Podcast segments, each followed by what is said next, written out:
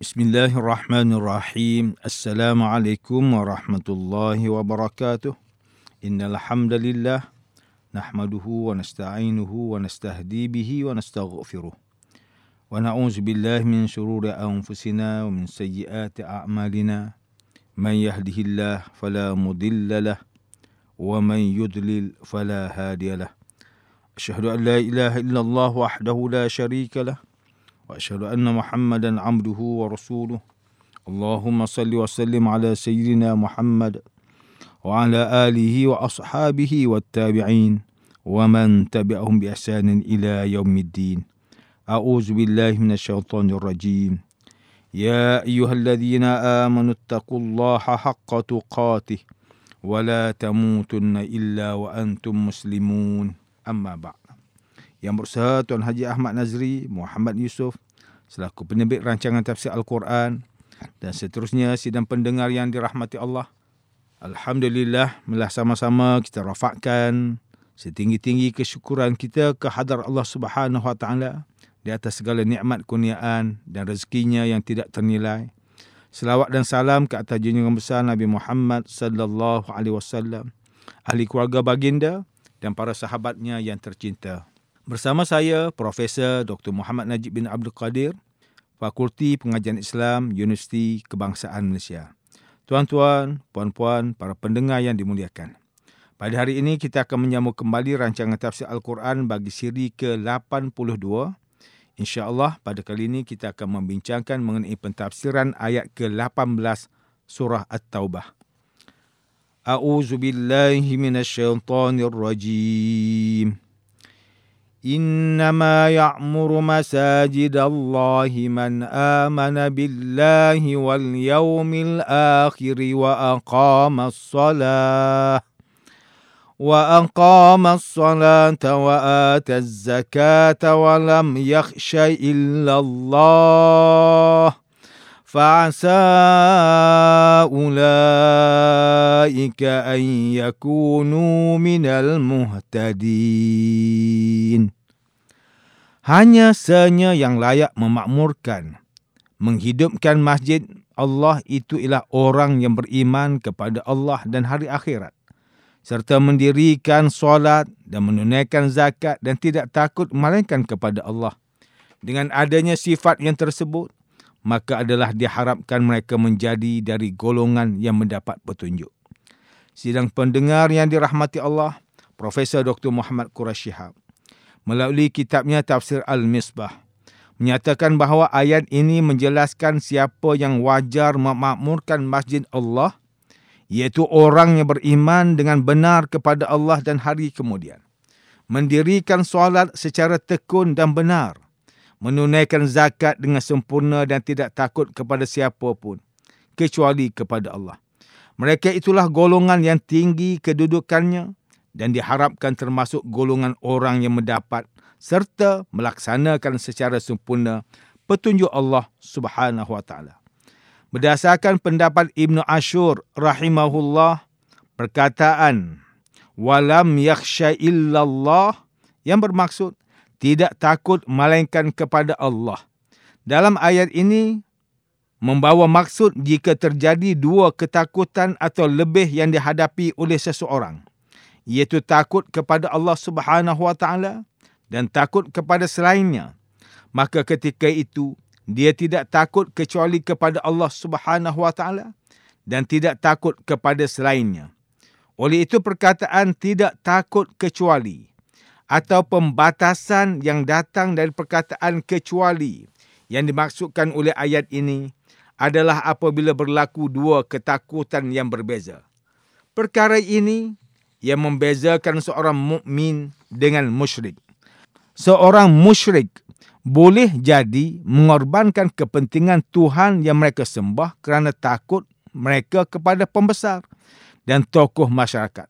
Manakala seorang muslim bersedia mengorbankan segala sesuatu demi kerana takutnya kepada Allah Subhanahu Wa Taala. Seterusnya perkataan ulaika an yakunu minal muhtadin yang bermaksud adalah diharapkan mereka menjadi dari golongan yang mendapat petunjuk. menjelaskan bahawa yang diharapkan mendapat hidayah itu adalah pelaku yang memiliki ciri-ciri yang disebut dalam ayat ini. Mereka yang menunaikan solat, mengeluarkan zakat, beribadah, pastinya merupakan orang yang telah mendapat petunjuk. Tetapi itu belum tentu menjadikan mereka benar-benar sebagai apa yang diistilahkan ayat ini ialah Al-Muhtadin, iaitu orang yang benar-benar telah mendapat hidayah dan mengamalkannya. Menurut ulama, terdapat perbezaan antara perkataan ihtada atau yahtadi dengan Al-Muhtadin. Yang pertama bermaksud memperoleh hidayah walau sedikit, manakala yang kedua menggambarkan kemantapan hidayah itu pada diri seseorang. Manakala Ustaz Muhammad Sa'id bin Umar menerusi kitabnya Tafsir Nurul Ihsan menilai ayat ke lapan belas surah At-Taubah ini menerangkan bahawa hanya yang akan meramaikan masjid Allah itu ialah mereka yang beriman dengan Allah dan hari akhirat, mendirikan solat lima waktu, mengeluarkan zakat dan tidak takut malaikat kepada Allah semata-mata.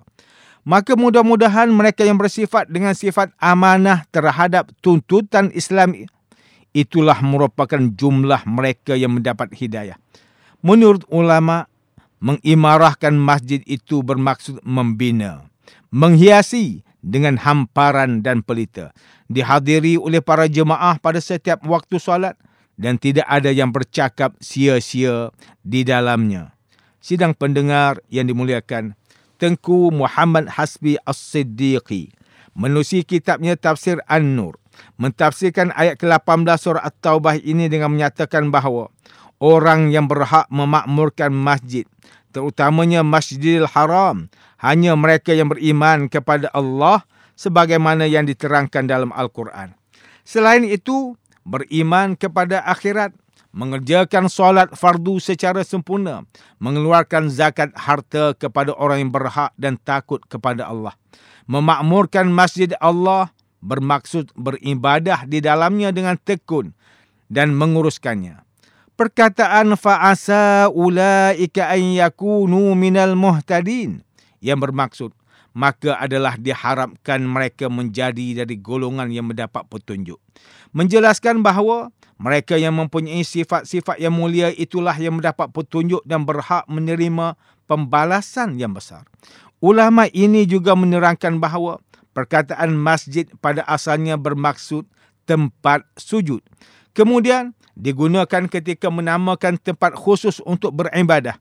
Maka termasuk dalam pengertian masjid adalah semua rumah yang dijadikan tempat jemaah, iaitu sekelompok orang bersolat, maka di dalamnya dilaksanakan solat Jumaat ataupun tidak.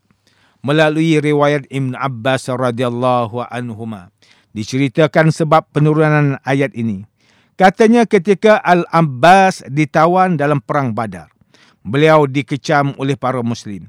Beliau dituduh memilih kesesatan atas kebenaran dan memutuskan hubungan kekerabatan, iaitu persaudaraan. Sayyidina Ali radhiyallahu anhu salah seorang yang paling keras mengecam beliau. Menghadapi kecaman itu, Al-Abbas berkata, "Mengapa kamu hanya menyebut keburukan-keburukan kami tanpa mahu menyebut kebaikan kami?" Ali radhiyallahu anhu menjawab, "Apakah kamu juga mempunyai kebaikan?" Abbas menjawab, "Benar. Kami memakmurkan Masjidil Haram, memelihara Kaabah dan memberi minum jemaah haji." Setelah peristiwa itu, maka turunlah ayat ke tujuh belas dan ke lapan belas surah At-Taubah. Manakala Ustaz Salahuddin Abdullah dan Ustaz Omar Khalid melalui kitab mereka Tafsir Mubin mentafsirkan ayat ke lapan belas surah At-Taubah ini dengan menyatakan pendapat As-Sawi, iaitu orang kafir, musyrik, sama sekali tidak layak dan tidak berhak menjalankan tugas memakmurkan masjid-masjid Allah, sedangkan diri mereka sendiri bergelumang dengan kekufuran. Mereka mengeluarkan perkataan yang sama sekali tidak layak bagi Allah Subhanahu Wa Taala, seperti mengatakan, "Kami sahut seruanmu wahai Tuhan, tiada sekutu bagimu melainkan sekutu kepunyaanmu." Kata-kata mereka ini merujuk kepada berhala yang mereka letakkan di luar Kaabah. Di samping itu, mereka selalu melakukan tawaf dalam keadaan bertelanjang. Dan sebaik saja selesai melakukannya, mereka pun sujud kepada berhala-berhala. Oleh itu, ulama ini menyimpulkan bahawa maksud asal ayat ke tujuh belas dan ke lapan belas surah At-Taubah ialah tidak boleh berkumpul dua perkara yang bertentangan, iaitu mengimarah dan menghidupkan masjid dengan perbuatan kufur kepada Allah Subhanahu Wa Taala. Sidang pendengar yang dirahmati Allah, demikianlah tafsir bagi ayat ke lapan belas surah At-Taubah menurut pentafsiran oleh para ulama. Ayat ke lapan belas surah At-Taubah ini menjelaskan bahawa golongan yang berhak memakmurkan rumah Allah sekaligus membatalkan tanggapan kepada orang musyrik bahawa mereka berhak mengimarah masjid Allah. Secara tidak langsung, pentafsiran ayat ini menzahirkan kesucian masjid serta kepentingan masjid dalam menyatu padukan umat Islam serta menanam benih-benih kebaikan dalam jati diri setiap Muslim. Tetapi, jika kita melihat situasi masyarakat pada hari ini, kebanyakan jawatan kuasa masjid dan jemaah masjid sering dihadiri oleh golongan tua berbanding golongan muda.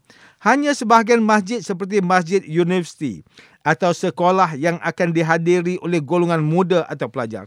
Sedangkan Rasulullah sallallahu alaihi wasallam pernah bersabda dalam hadisnya tentang kelebihan orang yang hatinya sentiasa terikat dengan masjid. Sab'atun yuzilluhumullah yawmal qiyamati fi zillihi yawma la zilla illa zilluhu imamun adil.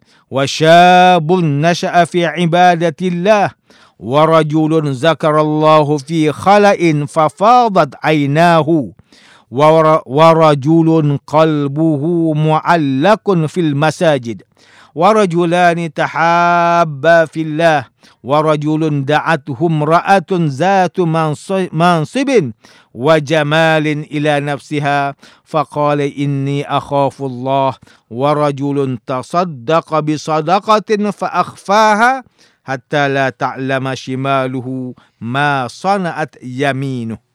Ada tujuh golongan yang Allah melindungi mereka dalam lindungannya pada hari kiamat, di hari ketika tiada perlindungan selain perlindungannya, iaitu imam yang adil, pemimpin yang adil, pemuda yang sentiasa dalam beribadah kepada Allah, seseorang yang sentiasa mengingat Allah ketika bersendirian sehingga matanya berlinangan dengan air mata, seseorang yang hatinya sentiasa terikat dengan masjid. Dua orang yang saling mencintai kerana Allah, seseorang yang diajak berzina oleh wanita bangsawan dan rupawan, namun ia menjawab, saya takut kepada Allah. Serta seseorang yang bersedekah secara sembunyi-sembunyi, sehingga tangan kirinya tidak tahu terhadap amalan tangan kanannya. Hadis riwayat Imam Bukhari. Hadis sahih. Sidang pendengar yang dimuliakan, antara pengajaran yang boleh kita ambil daripada tafsir ayat ke lapan belas surah At-Taubah ini, pertama, setiap Muslim hendaklah bekerjasama dalam memakmurkan masjid Allah melalui pelbagai aspek. Sebagai contoh, menyumbangkan dana terhadap program atau aktiviti yang mengajak orang ramai untuk datang ke masjid. Kedua, umat Islam hendaklah merasa mulia dengan ciri-ciri yang Allah sebutkan sebagai berhak memakmurkan masjid Allah dan menjadikan ciri-ciri tersebut sebagai kayu ukur kepada diri sendiri sebagai seorang Muslim. Sidang pendengar yang dirahmati Allah, sekian sahaja rancangan tafsir Al-Quran pada hari ini. Semoga kita semua mendapat manfaat daripada perbincangan ilmu ini. InsyaAllah, mudah-mudahan kita akan bertemu lagi pada siri rancangan tafsir Al-Quran yang akan datang. Wabillahi taufiq wal hidayah. Wassalamualaikum warahmatullahi wabarakatuh.